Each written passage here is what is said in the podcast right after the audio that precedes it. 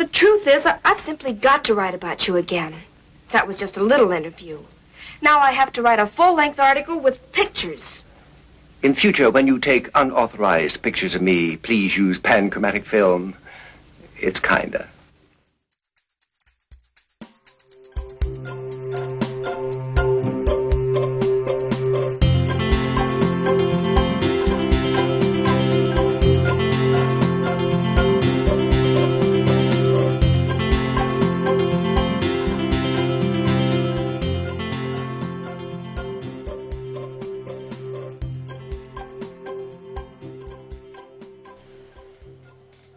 Hello, and once again, thank you for listening. This is Mike Mesgleski, And Mike Haber. and welcome to yet another podcast from the Jim Church School of Digital Underwater Photography.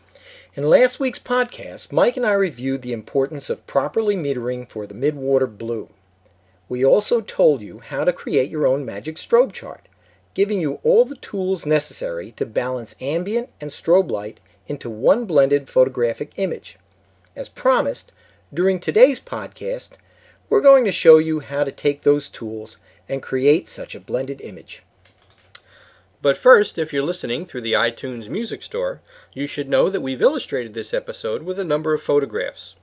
Those photos can be seen on the Podcast 19 page on our website. While you're listening, we encourage you to view those pictures at the same time. Go to our homepage, www.jimchurchphoto.com, and click on the Podcast tab at the top of the page. Navigate to July's Podcast 19 page, where we have placed the corresponding photos. We'll meet you on the other side.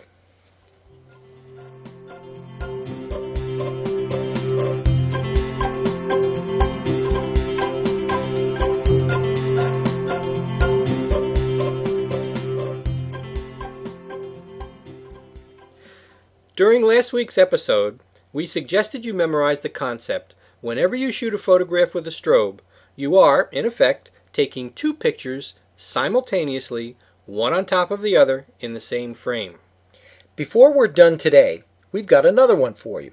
Although it's much shorter, it's just as important. So commit it to memory. The bigger number wins. That's it. The bigger number wins. But let's not get ahead of ourselves.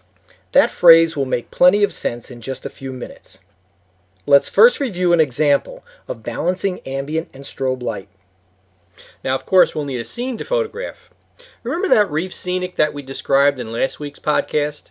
It was a reef scenic somewhere in the Caribbean in the middle of the day. The scene contained a large portion of blue water as well as a sizable piece of the reef itself. Let's use that one. The first step, as always, is to meter the midwater blue. Let's look through the camera's viewfinder. Point the camera away from anything that will block the meter and give you a false reading, such as the reef itself. You're only interested in the blue water. If there's an object in the scene that might interfere with our blue water reading, shift your composition for a moment, just to meter. Now, once you've settled on the area that represents the midwater blue, set your camera for the aperture and shutter speed combination that your meter indicates. In our example, the blue water exposure will be f8 at a 60th of a second. Recompose the image to the scene that you actually want to photograph. Ignore the light meter from this point forward because the reef elements are misleading it. And this is why we shoot primarily in the manual exposure mode. Any auto exposure setting in this case would result in a poorly exposed blue water. Looking through your camera's viewfinder, identify the part of the scene that you want lit by the strobe. For this example, it's a cluster of yellow tube sponges. Now estimate your strobe to subject distance. Remember, this is the distance that the subject appears to be from the strobe, not the actual measured distance. Our magic strobe chart was created for apparent distances. Okay, for this example, the apparent distance is 2 feet. Now, let's take a look at your magic strobe chart to see what f-stop corresponds with 2 apparent feet. At 2 apparent feet, the magic strobe chart reads f8. So our blue water reading at a 60th of a second was f8. And according to our magic strobe chart, for a subject at 2 apparent feet, the strobe will light it with f8 amount of light. Well, it seems pretty clear that we need to set our lens to f8 and take the picture. Fairly simple, don't you think? What's that you say? What happens when the numbers don't match? Let's try a different example. We're at Stingray City. It's noon on a clear, sunny day. You're photographing a stingray interacting with a diver. The water is clear and very shallow, so the ambient light value is very high. Your blue water meter reading is F11. You estimate your strobe to subject distance at 3 apparent feet. The magic strobe chart reads F5.6 for 3 apparent feet. So, now we find that the light meter and the magic strobe chart are disagreeing as to the appropriate aperture setting for this shot. Remember that short phrase we mentioned a few minutes ago? The bigger number wins? Well, here's where that comes into play. In this example, the blue water F11 reading tells us that the dominant light source is the ambient light because it requires such a high f-stop. The magic strobe chart exposure of f5.6 indicates that the strobe is the weaker light source. Now, if we were to choose f5.6, our image would be severely overexposed from the ambient light. Instead, we need to set the aperture for f11. The bigger number wins. The strobe is going to add just a kiss of light to the shadow area underneath the stingray. Of course, we're being a bit simplistic here. There are things that we could do to bring the two numbers closer together. We could increase the shutter speed to lower the blue water reading, or we could bring our strobe closer to the subject to affect the magic strobe chart reading. But we'll save some of those things for another podcast.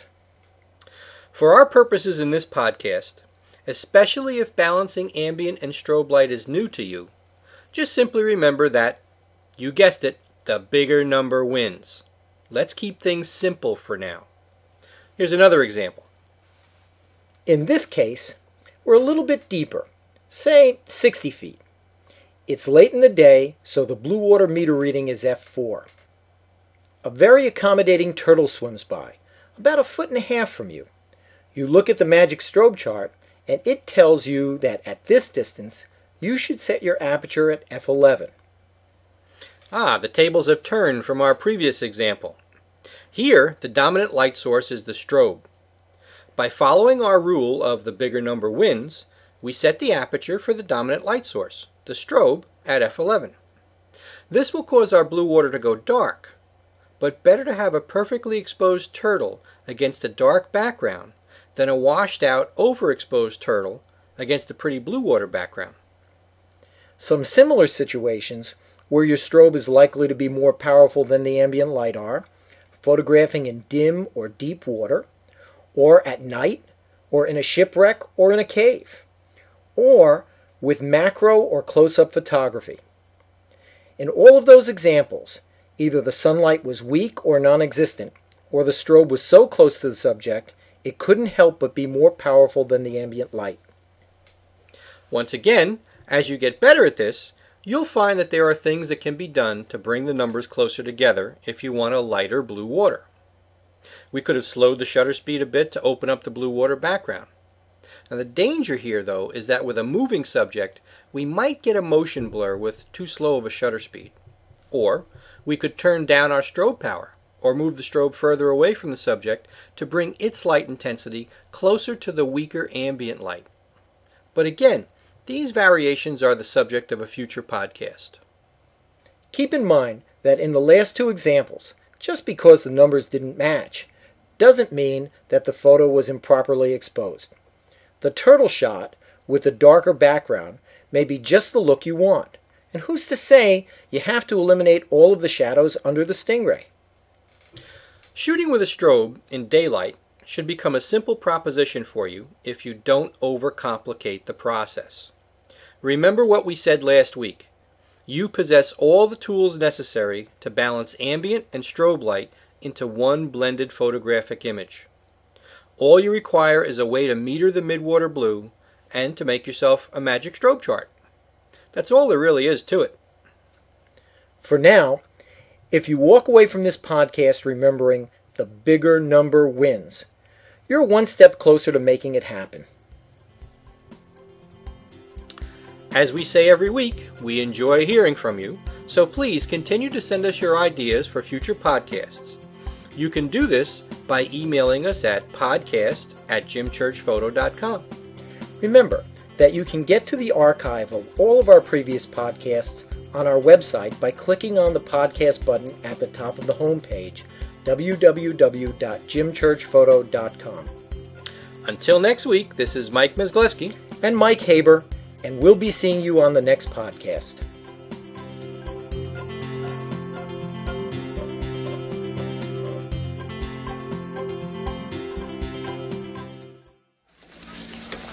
Lux mentis, lux orbis. The light of the mind is the light of the world. Hmm? Oh, I'll be a monkey's uncle. The point is well taken.